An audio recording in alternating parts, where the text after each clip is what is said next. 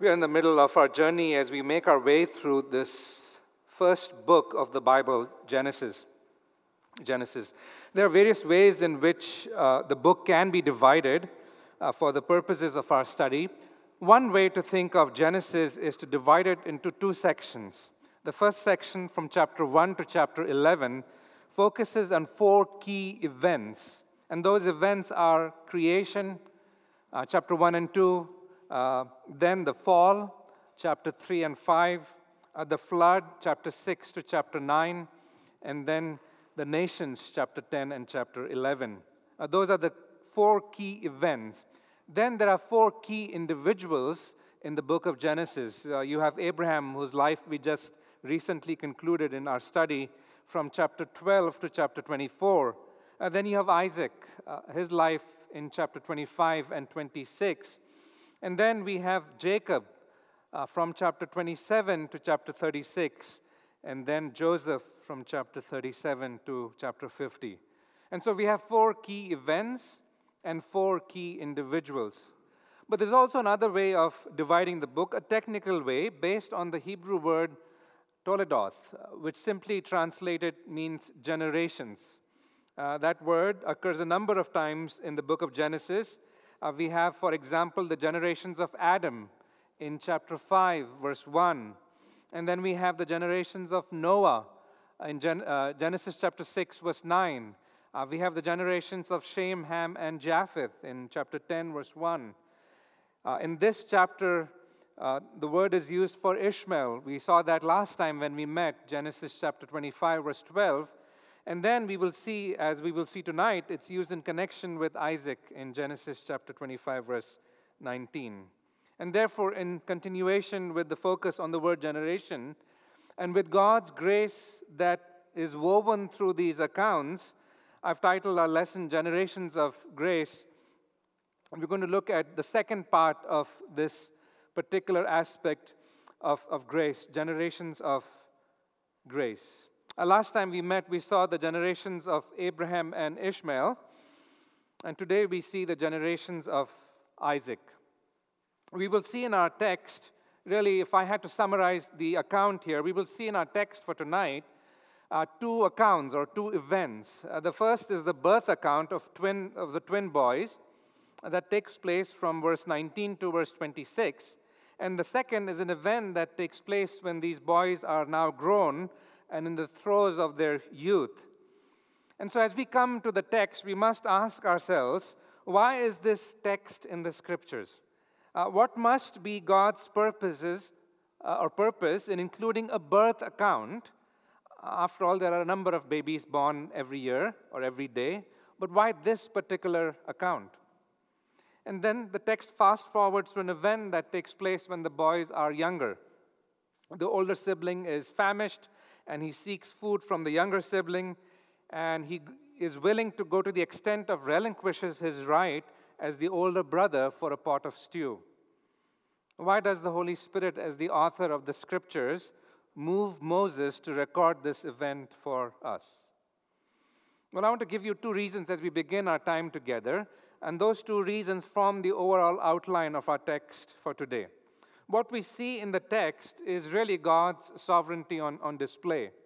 In the first section, verse 20, 19 to verse 26, we see God's sovereign choice at work. God's sovereign choice at work. And in the second section, we see man's will at work, or if you want to think of it another way, uh, it is man's will at work, and, in th- and through that, we see God's sovereign grace at work. In the first section, God's sovereign choice at work, and in the second section, God's sovereign grace at work. You know, at Countryside, we make much of God's sovereignty because the Bible makes much of God's sovereignty. You cannot flip a page without noticing God's sovereignty at work. And what a comforting doctrine it is. But what does sovereignty mean? What does God's sovereignty mean? It means that the God of the Bible is one who is in complete control of the universe, uh, not partial, not only sometimes, not over just some things, but over all things, for all of the time, and for a totality of everything that exists in the universe. Now, that particular view of God is different from what is called as fatalism. Uh, fatalism is the impersonal concept that everything is predetermined and inevitable, but it denies the free will of man. Sovereignty, on the other hand, tells us that God, the personal being, works through human choices, choices that have real consequences, and He does this to accomplish His plan and His purposes. Almost all of the time, the Bible refers to God's sovereignty. One interesting thing we find is tucked very close to that text is also man's exercise of self will or free will. Uh, let me give you an example Proverbs chapter 16, verse 33. The lot is cast into the lap. Now, who's doing the casting? It's the man, or men are doing the casting. But its every decision is from the Lord. The lot is cast into the lap, but its every decision is from the Lord. In the New Testament, as you go through Romans, Romans chapter 9 to 11 is another section where both God's sovereignty on the one hand comes uniquely together with man's free will, and they're not in conflict with each other.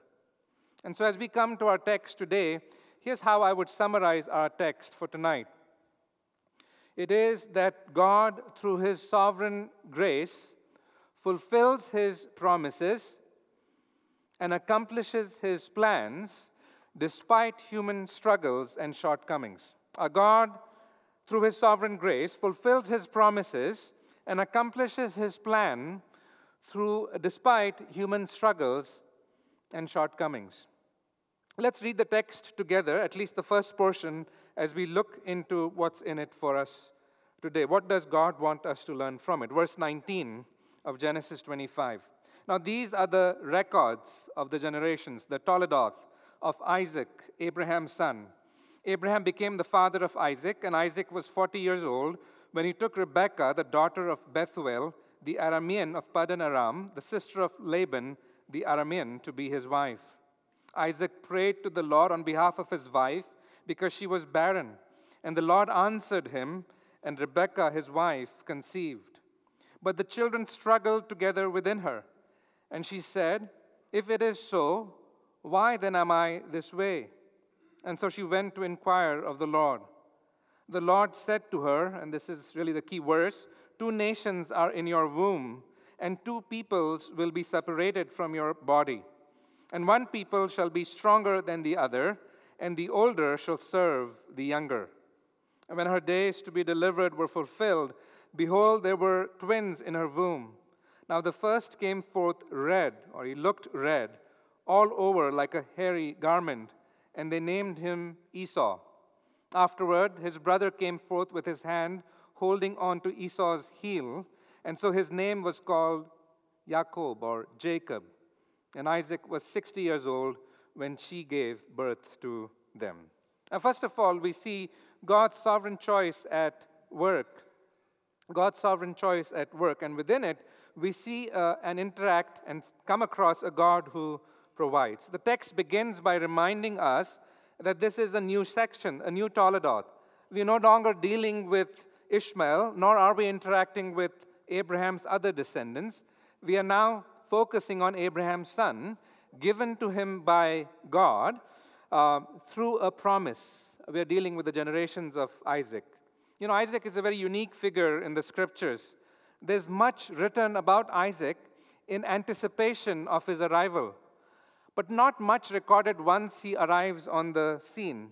Of course, there's the mention of the feast that takes place in chapter 21 when he's weaned. Uh, there is Genesis 22 that walks us through the testing of Abraham's faith. Then there is chapter 24, which gives a detail of how a bride was selected for Isaac. And now we come to chapter 25. Isaac, here, notice in verse 19, is recorded, uh, introduced to us as Abraham's son. And then again, he's mentioned as one who was fathered by Abraham. Abraham is still the man in the spotlight. Notice then the section begins by and ends with mentioning Isaac's age. At the beginning, he is mentioned as someone who is 40 years old, verse 20. And then at the end of the section, it tells us that he is 60 years old. He gets married to Rebecca when he is 40, and he has a son or twins or two sons when he is 60. God then has provided Abraham with a son. But not only God has provided a son to Abraham, he has also provided a bride for that son. Her name is Rebecca. She's introduced to us in verse 20. And we're not only told who she is, but we are given some more context and some more information about her. Uh, she she, we are told that she is the daughter of Bethuel. And we meet Bethuel the first time in Genesis chapter 22, verse 22. Uh, Bethuel, if you remember, is the son of Nahor, uh, the brother of Abraham. Uh, Bethuel, we are told, is an Aramean of Padan Aram. And it's important to mention this to remind us of the extraordinary effort and care that God took to ensure that a wife for the son of the promise was not a Canaanite, but someone who was from the family and from the relatives of Abraham. In verse 20, it's also mentioned that Laban is her brother. You might think, why is a brother mentioned here? It's probably because, and most likely because, the text is actually preparing us for the role that he plays in the next seven chapters. So, from chapter 26 to chapter 32, we see Laban play an important role. And so, he's introduced to us right here at the beginning of this story. And so, no information or no detail is too trivial in the scriptures. Everything is important. We're told that God has provided a son, He has provided a bride also for that son, but there's still another piece of the puzzle that is missing. If Isaac is the one through whom the seed will come, what about children for Isaac? Has God blessed them with children? And that question is answered in verse 21. And here we are told for the first time that just like her mother in law Sarah, Rebekah is also found to be barren. Her womb is closed. Now, she does not have children yet. How many years? Well, based on the two ages that are mentioned of Isaac, she's barren for at least 20 years. You see, Abraham was 75 years old when he was promised a son, and he had to wait 25 years before Isaac was born. Isaac, on his part, had to wait 20 years before he had a son. Another thing to notice here is that throughout the life of Abraham, we have never been told even once that Abraham prayed for Sarah and for her barrenness. He did pray for Abimelech. Remember that story in chapter 20? And, and the wombs in his household were closed, but once Abraham prays for him, the wombs are opened. But concerning Isaac, it's interesting to note that we are told up front that he prayed on behalf of his wife. He took his concerns not to a man, but to the Lord. What a great example that is. So, already we are seeing an acknowledgement from Isaac's part about the sovereignty of God. He recognizes that it is God who opens wombs and it is God who closes wombs. It is God who takes and it is God who gives. Blessed be the name of the Lord. It is God who provides. It is God who has the ability to resurrect a womb. It is God who brings life from death. And so we see an acknowledgement of, from Isaac about God's sovereignty. But we also see man's responsibility. Isaac is surely aware of his past and the struggles of his own parents in conceiving him. He is aware that he himself is a result of God's intervention. But he does not rest on that knowledge. He pleads on behalf of his wife. He prays. You see, our prayers are the means through which God answers our supplications. Isaac prayed, and God answered his prayer. Notice verse 21. Rebekah, his wife, conceived, and we see God's provision again on display. That brings us to verse 22 and verse 23 as we see a God who elects. You know, while conception itself is a very painful process, those of you who have conceived a baby and delivered a baby know that very well. But the text tells us that the children struggled within her. Notice verse 22. The children struggle together within her. ladies who have conceived and delivered a baby will tell you that babies kicking in the womb is a normal part of the process of the pregnancy. But that's not really what is happening in our text.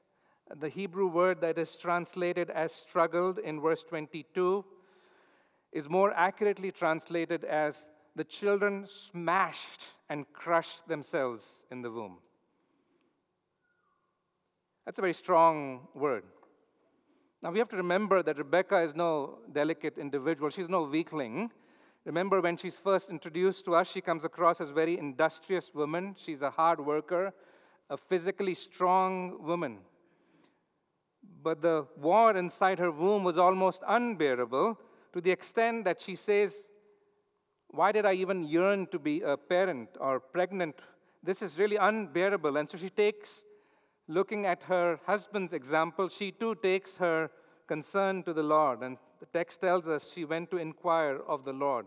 We don't know exactly how she did that, but we are just told that she did it. Verse 22 at the end. And what does the Lord do? The Lord answers her prayer. And his answer is really a key to the entire text that is in front of us. Notice verse 23. He tells her that there is mayhem in her womb because there are twins that are growing in her womb. And these two individuals, the Lord tells her, are two nations that are there and that they would divide and oppose each other. Not only that, one of them would be stronger than the other. And in opposition to the culture and tradition around them, we are told at the end of that verse that the older will be the one who will serve the younger. But what we must remember is what was happening in Rebekah's womb was not her or Isaac's making, that it was a part of the divine plan of God, who was working out everything for his purpose and for his glory. One author is quoted as saying, The order of nature is not necessarily the order of grace. The order of nature is not necessarily the order of grace. You know, the fact is emphasized in Genesis again and again. You remember the story of Cain and Abel? You see, Cain is the older one, and Abel the, the younger one, but it is Cain's offering that is rejected while Abel's is accepted. We think of Isaac himself. He is the younger one compared to Ishmael, but Ishmael is rejected, but Isaac himself is, is chosen. Uh, Judah, the third born son of Jacob, is the one who's chosen through whom the line of the Messiah would come, and his two older brothers are rejected. Joseph was chosen over his older siblings. Not only that, we have David, the youngest member in the family, chosen over his older brother. And so you see that choice of God running through the scriptures. Now, you might think this is an Old Testament thing, but it's also a New Testament thing. Um, 1 Corinthians chapter 1, verse 27 to 29, Paul writes, But God has chosen the foolish things of this world to shame the wise, and God has chosen the weak things of the world to shame the things which are strong, and the base things of the world, and the despised God has chosen, the things that are not, so that he may nullify the things that are, so that no man may mo- boast before God. Kent Hughes, in his commentary, writes this The order of nature does not determine the order of grace. A tradition does not determine grace, he says. Convention does not determine or dictate grace. Neither does giftedness or natural endowments. Grace does not bow to social privilege or status. The Apostle Paul takes this and he explains it, what, what is happening here uh, in Romans chapter 9. Why don't we turn there quickly? Romans chapter 9. Notice what Paul writes about this particular incident. Romans chapter 9, verse 10 to verse 13.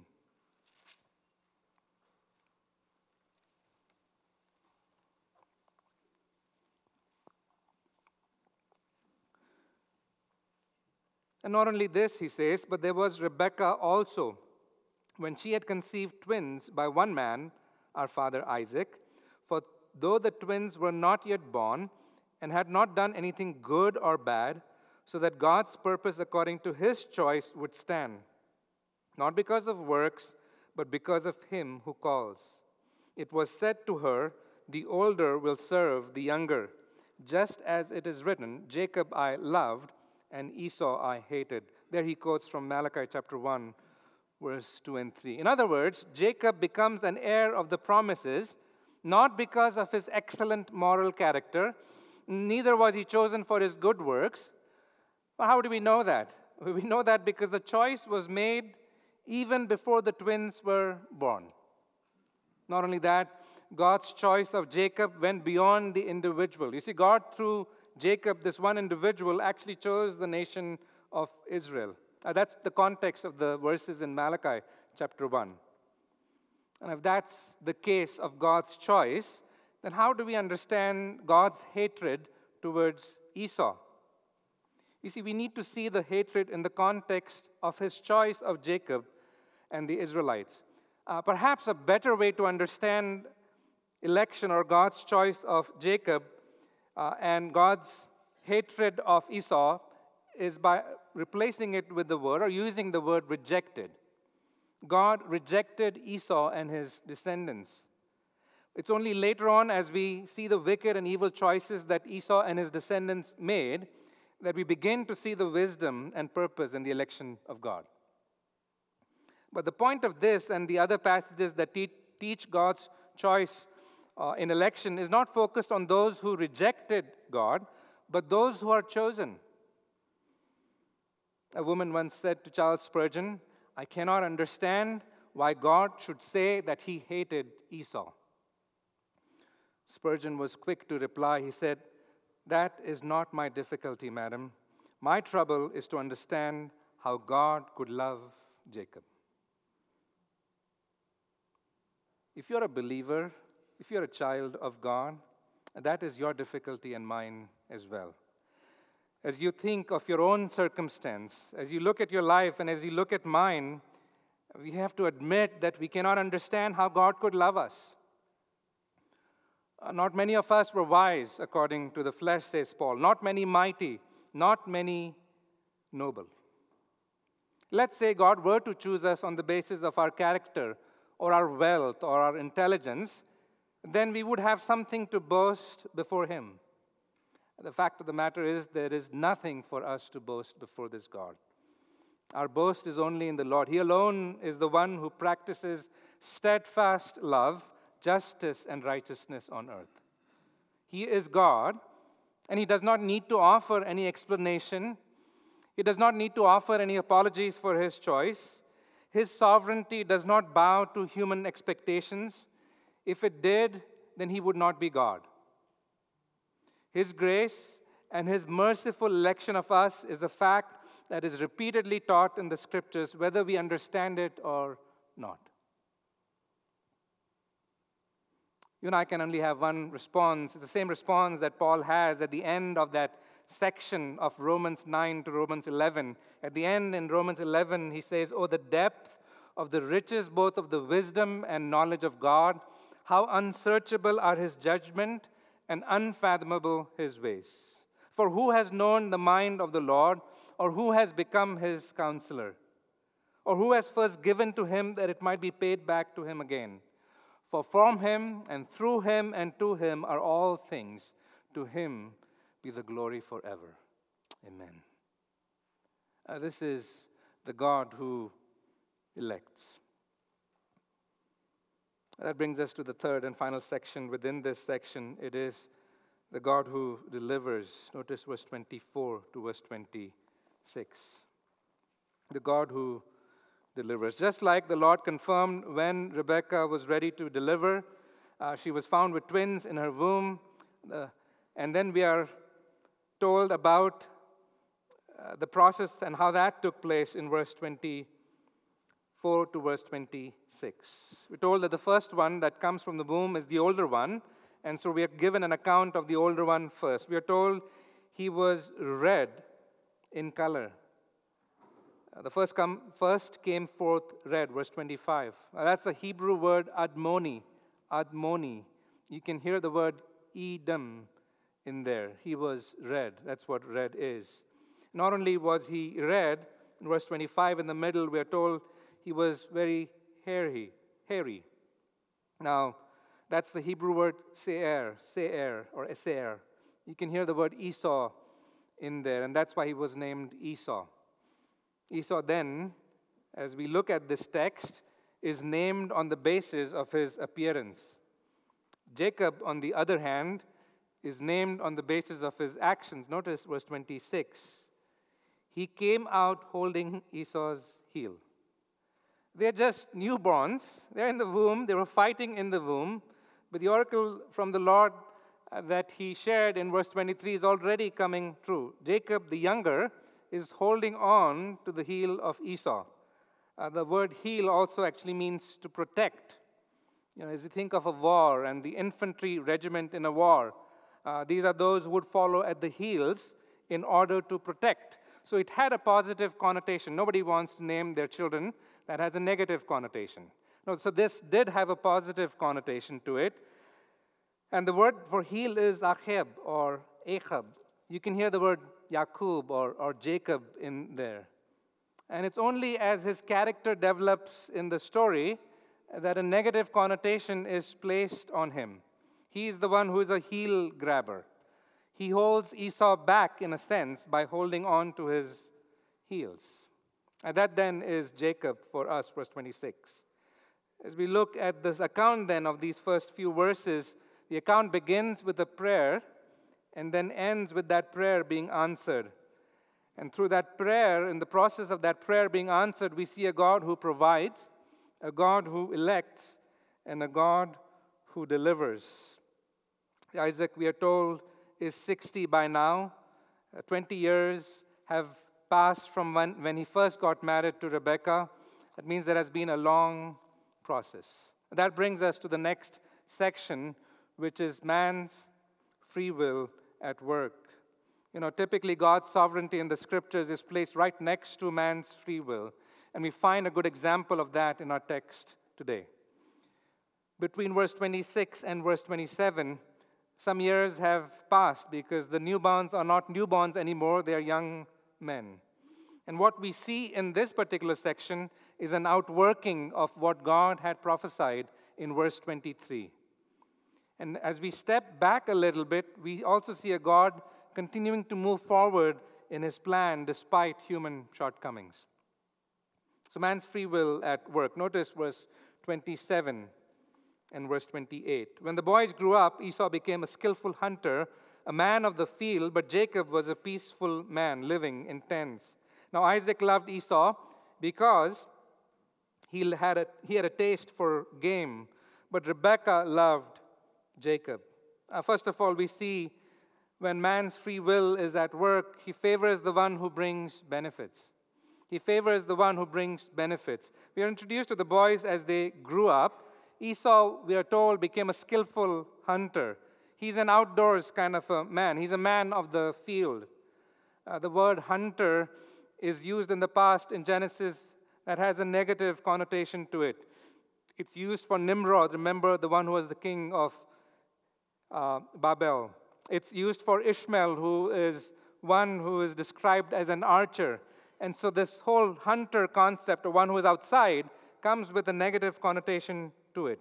He was one who lived in the wilderness. And so, Esau, as you think of Esau, he's in line of Nimrod and, and Ishmael. And the smell of the field, someone has said, was always on him.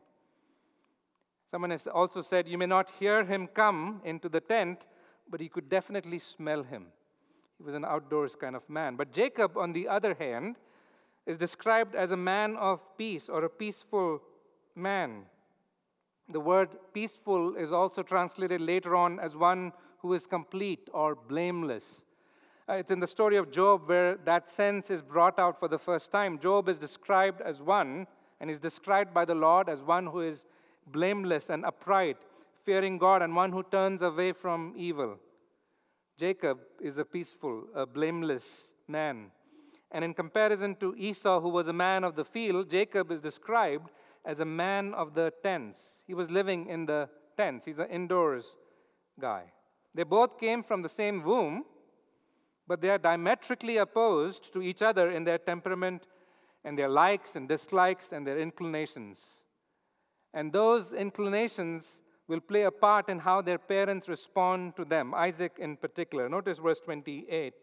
We are told Isaac loved Esau because he had a taste for game. The word for game is the same word that is translated earlier on as a hunter. Isaac loved Esau because he loved to eat what Esau hunted in the fields. And already at the beginning of this verse, we are beginning to see uh, partiality from the parent side beginning to, to have a major say in the story. Rebekah, we are told, on the other hand, is one who loved Jacob. Now, there's no re- reason mentioned here.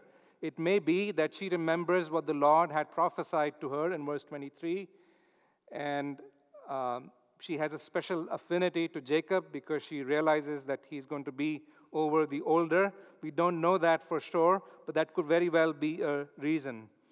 Now, there's no doubt that as parents, they, they love both of their sons.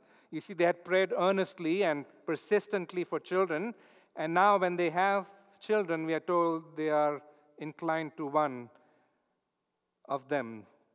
Esau being inclined uh, or Isaac inclined towards Esau and Rebekah towards Jacob. They preferred one over the other. Now, this kind of favoritism further fuels the fire of sibling rivalry. As we see the rest of the text and really the rest of the book of Genesis, even up until the story of David, uh, we find this rivalry, this, uh, this battle between these two groups. What a tragic setup this for what is to follow. And we see the seed sown for that in the account to follow. This is a sad, sad exchange. You see, favor is exchanged for a benefit. Uh, you see that in the life of Isaac. He loves Esau because he had a taste for game. That's how human love works. I love you because this is the benefit you bring to me. Here is a choice then that is made on the basis of tastes or senses. Because of what Esau could give to Isaac, Isaac loved Esau. You see, this is a weakness in Isaac's character, something that his family will exploit in chapter 27, which we will look at in a couple of weeks. But what can we learn? You see, when you're driven by your senses, you exchange favor for a benefit. Isaac's love for Esau, which was based on a benefit, that is, a taste for game, will now be the very basis on which Esau really operates. Notice verse 29 to verse 32. As we see on Esau's part, he's driven by physical. He is driven by the physical rather than the spiritual. Notice verse 29. When Jacob had cooked stew, Esau came in from the field, and he was famished. And Esau said to Jacob, Please let me have a swallow of that red stuff there, for I am famished. And therefore his name was called Edom. But Jacob said, First, sell me your birthright. Esau said, Behold, I am about to die, so what use then is the birthright to me? You see, a worldly person, a man in his natural state, is driven by the physical rather than the spiritual. A day that looked like any other day in the lives of these two men takes on a significant turn uh, for these two brothers, which will eventually impact to people groups and two nations for another thousand years. Jacob, who is a peaceful man living in the tents, is also described as one who is a chef. And on this particular day, he has cooked stew. We are told that Esau came in from the field and he was famished, he was exhausted, and he was tired. He was so tired, so he says to Jacob, Please let me swallow, or let me just gulp down that red stuff you have there. I am exhausted. Moses adds a comment there at the end, therefore his name was Edom, not only because of the color with which he was born, but also because of the significance of this story, the color of the stew that was there. Esau then is one who is exhausted. He's famished. He's physically tired. Now, one quick application before we move forward, and it is this be very careful of the times when you're physically tired. You see, the greatest temptation, the most vulnerable position to be in before you sin, before you fall for that temptation, is to succumb to the physical tiredness. I used to have a professor who used to say the most spiritual thing sometimes you can do is go to sleep.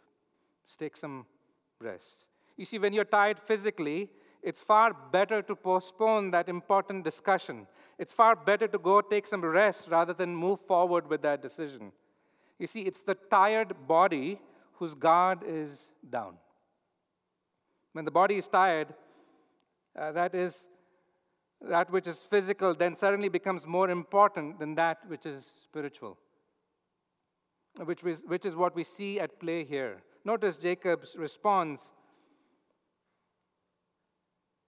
in verse 31. First, sell me your birthright. The word earlier that was translated peaceful for Jacob has the idea of something that is sound or solid. Uh, Derek Kidner, in his commentary, describes it this way This is the level headed quality that made Jacob, at his best, toughly dependable, and at his worst, a formidably cool opponent. Jacob was a cool and a calculated customer. You can, only, you can vision, envision him just sitting there, preparing his stew. He sees Esau come in, and he has thought about what he's going to say to him for a long time. And he sees this opportunity and he grabs it with both his hands.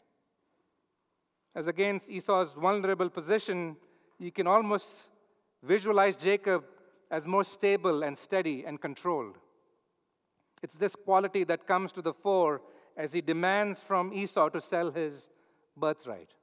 Now, we don't have that concept in our culture, so what is a birthright?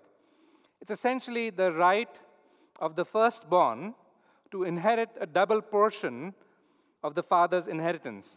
So Isaac had two sons, Esau and Jacob. That meant that Esau uh, would, would get two thirds of the inheritance, two thirds of the property. But it was not just material in its aspect, it also had a spiritual angle to it. You see, the firstborn would also eventually become the leader of the family. He's the head of the tribe, the patriarch in that sense. But not only would he be the leader of the family, he would also be the spiritual leader of the family. So there was a lot at stake when it comes to a birthright. And Esau stands to lose all of that for a mere pot of stew. By the way, this is not even a beef stew. You know, at, at least that would have been understandable to some extent. This is a vegan stew. Notice at the end, it's made up of lentils. It's a stew of lentils. But Jacob's response is really in the imperative. It's almost as, he is, as if he's commanding. Here, here's what he says Sell me your birthright right now. As you think of Esau, you almost feel for Esau. You know, he, he uses kind words there. He says, I'm about to die. What use then as a birthright to me? You see, Esau, Esau was simply hungry. He feels that he's going to die, but he's merely exhausted. And he places his birthright on the altar of sacrifice. What we are seeing here is we see a man who is driven by the physical rather than the spiritual. Esau is willing to exchange that which is true and righteous for that which is cheap and momentary. Someone has said, in his desperation, he, the hunter, Esau, has now become the hunted. He, the hunter, has now become the hunted. That brings us to the last section. You see, a man in his free will, a natural man, is focused on the immediate rather than the eternal. A natural man in his sinful state is focused on the immediate. He or she needs immediate satisfaction rather than a focus on the eternal. Jacob is not satisfied with just a word, he wants a firmer assurance from Esau. So notice what he says, verse 33. And Jacob said, First swear to me. And so he swore to him and sold his birthright to Jacob. Then Jacob gave Esau bread and lentils too, and he ate and drank and rose and went on his way. And thus Esau despised his birthright. Esau swears to Jacob, sells his birthright. In other words, what I would have inherited being the firstborn, I swear it to give it to you over a pot of stew. And so, as a response to that oath, in verse 34, we are told Jacob gives Esau some bread and lentils too, and then a tragic sequence follows. Notice the sequence. He ate, he drank, he rose, and he went on his way. Uh, this is, by the way, the same sequence that is mentioned a number of times in other sections. Let me, let me mention just one section. This is also a sequence that is mentioned in Exodus 32. Remember that story when the Israelites are at the mount, foot of the Mount Sinai? Uh, Moses is on the mountaintop. He is there a number of days as he's receiving the Ten Commandments and a number of other instructions from the Lord. But at the foot of the mountain, people are frustrated with the delay. And then what do they do? They go to Aaron and they tell him to make a God for them, a God that they can see. And this is what it says in verse 6 of chapter 32 of Exodus. It says, The people sat down to eat, to drink, and then they rose to play. In other words, what has just happened at the foot of the mountain is very sad, it's evil, and it's disastrous. And it's the same thing that happens here. Verse 34 He ate, he drank, and he rose, he went on his way. Now, you would have expected the text to say something like this. You would have expect, expected it to say Jacob acted in a cunning way. He took advantage of his brother's weak moment, and Esau, on his part, despised his birthright. But that's not what the text says. Notice at the end of verse 34, it says, Thus Esau despised his birthright. It's a comment on what Esau did. You see, Esau prioritized the immediate satisfaction over the eternal. And in doing so, he sealed his own fate. You see, when Esau stands on the final day before God, he alone would be held responsible for his guilt and sin. In that sense, the text is really very unique. The character of both Esau and, and Jacob is on display, and both are presented in the light of their faults, not of their strengths. This is a bad deal from the beginning. Why? You see, Jacob is buying something that is already his. That's what the oracle in verse 23 was about. So Jacob buys that which is already his because God promised it to him. Esau, on the other hand, sold what did not belong to him. And so one buys what already is his, and the other sells what is not his. A bad deal from the beginning. And so how does how do we interpret this text? Well, here is a helpful suggestion. Every time you're looking at an Old Testament text, always be careful to see what the New Testament text has to say about this Old Testament text. And so that's what we will do. Turn with me to Hebrews chapter 12, verse 14 and verse 7 to 17. Hebrews chapter 12, verse 14 to verse 17 as we draw some applications for us.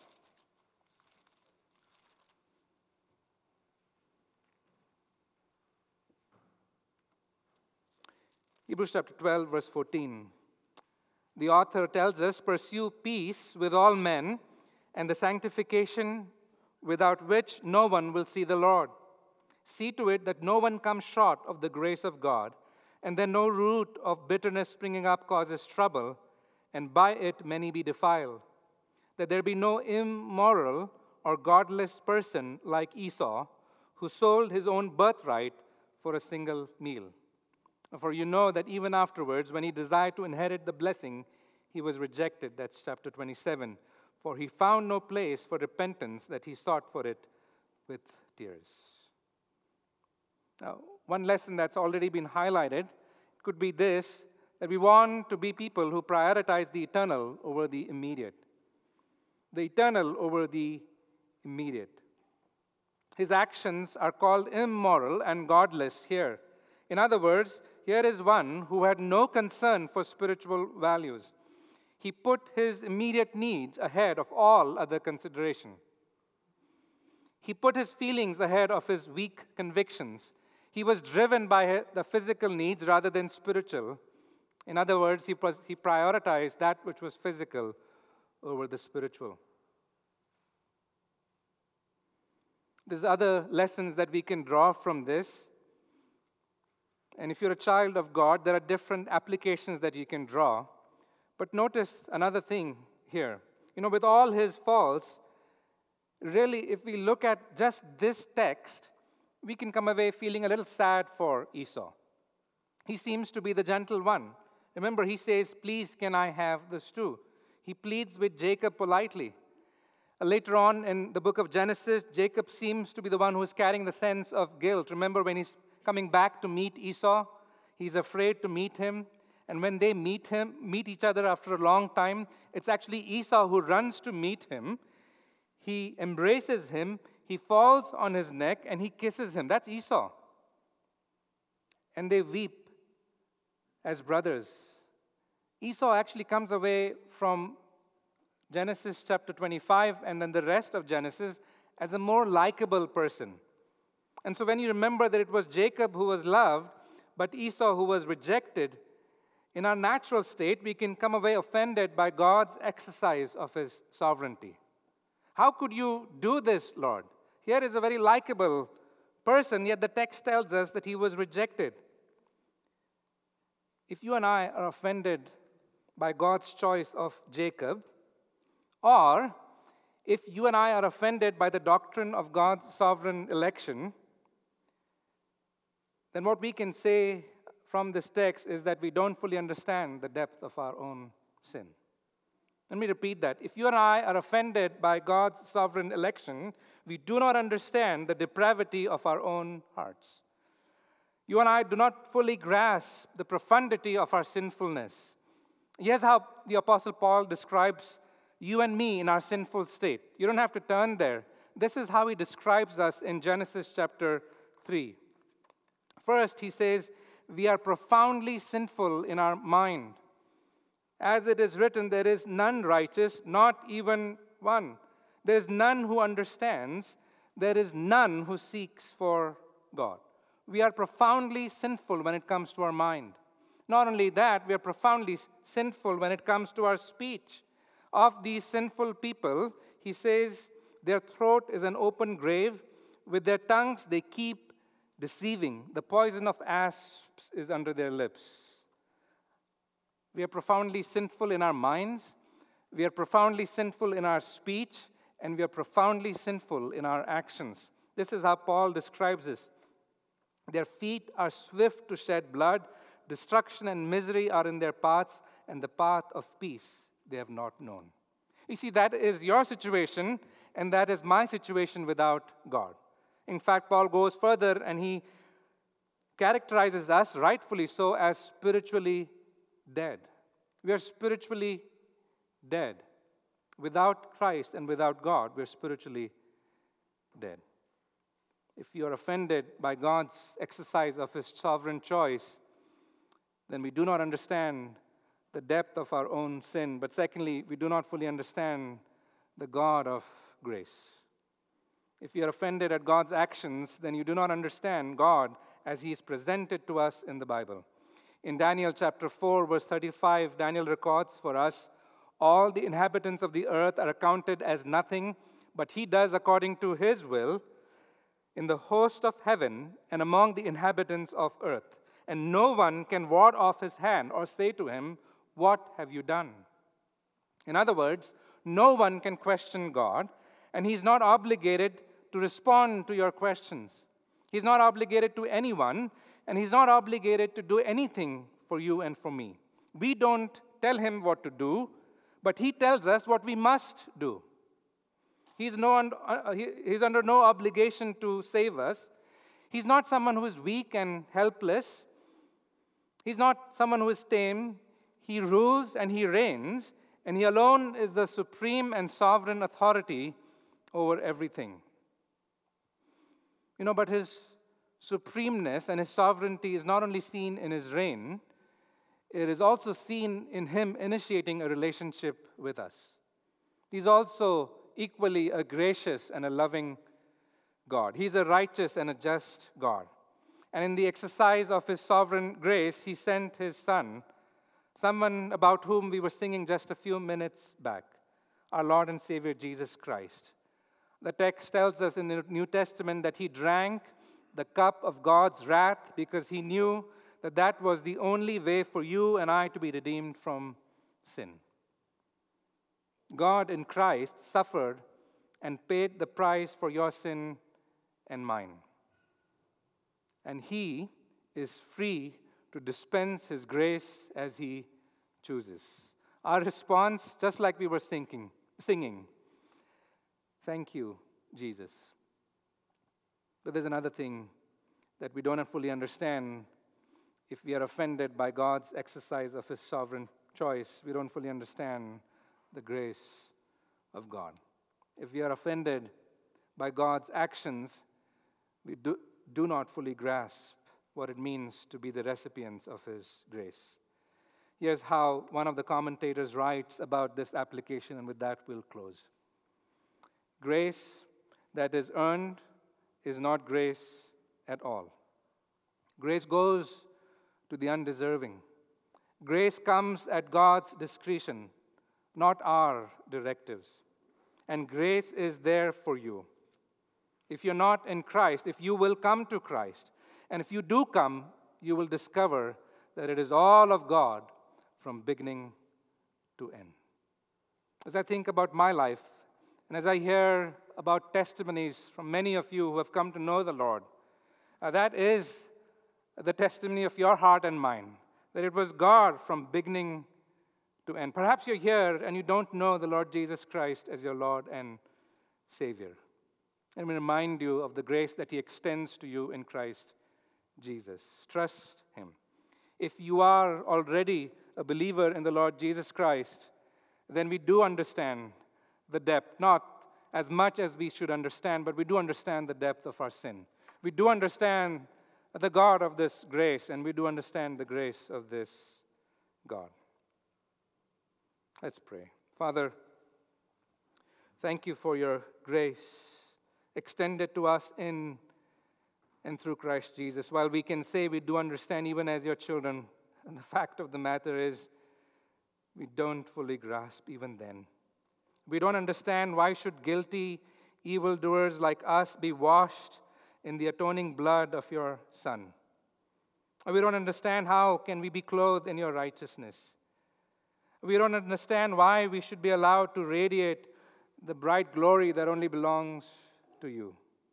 As we look at our own life, we know that we do not deserve your grace. In fact, if we were to spend our life in hell, we would look at ourselves and we would say that's what we truly deserved. But God, but we're thankful for the grace that you have extended to us in Christ Jesus. Lord, I do pray for each one of us who is a part of your family here tonight that we would rejoice in the fact that this is the kind of God who has loved us and gave himself up for us. For those who do not know you, I pray that something that was said in the text or mentioned in the course of this lesson would impact them and that they would cry out to you in repentance and faith. Your word tells us that those who draw near to you, that you will draw near to them. May that be true of each one of us here tonight. We ask these things in Christ's precious and worthy name. Amen.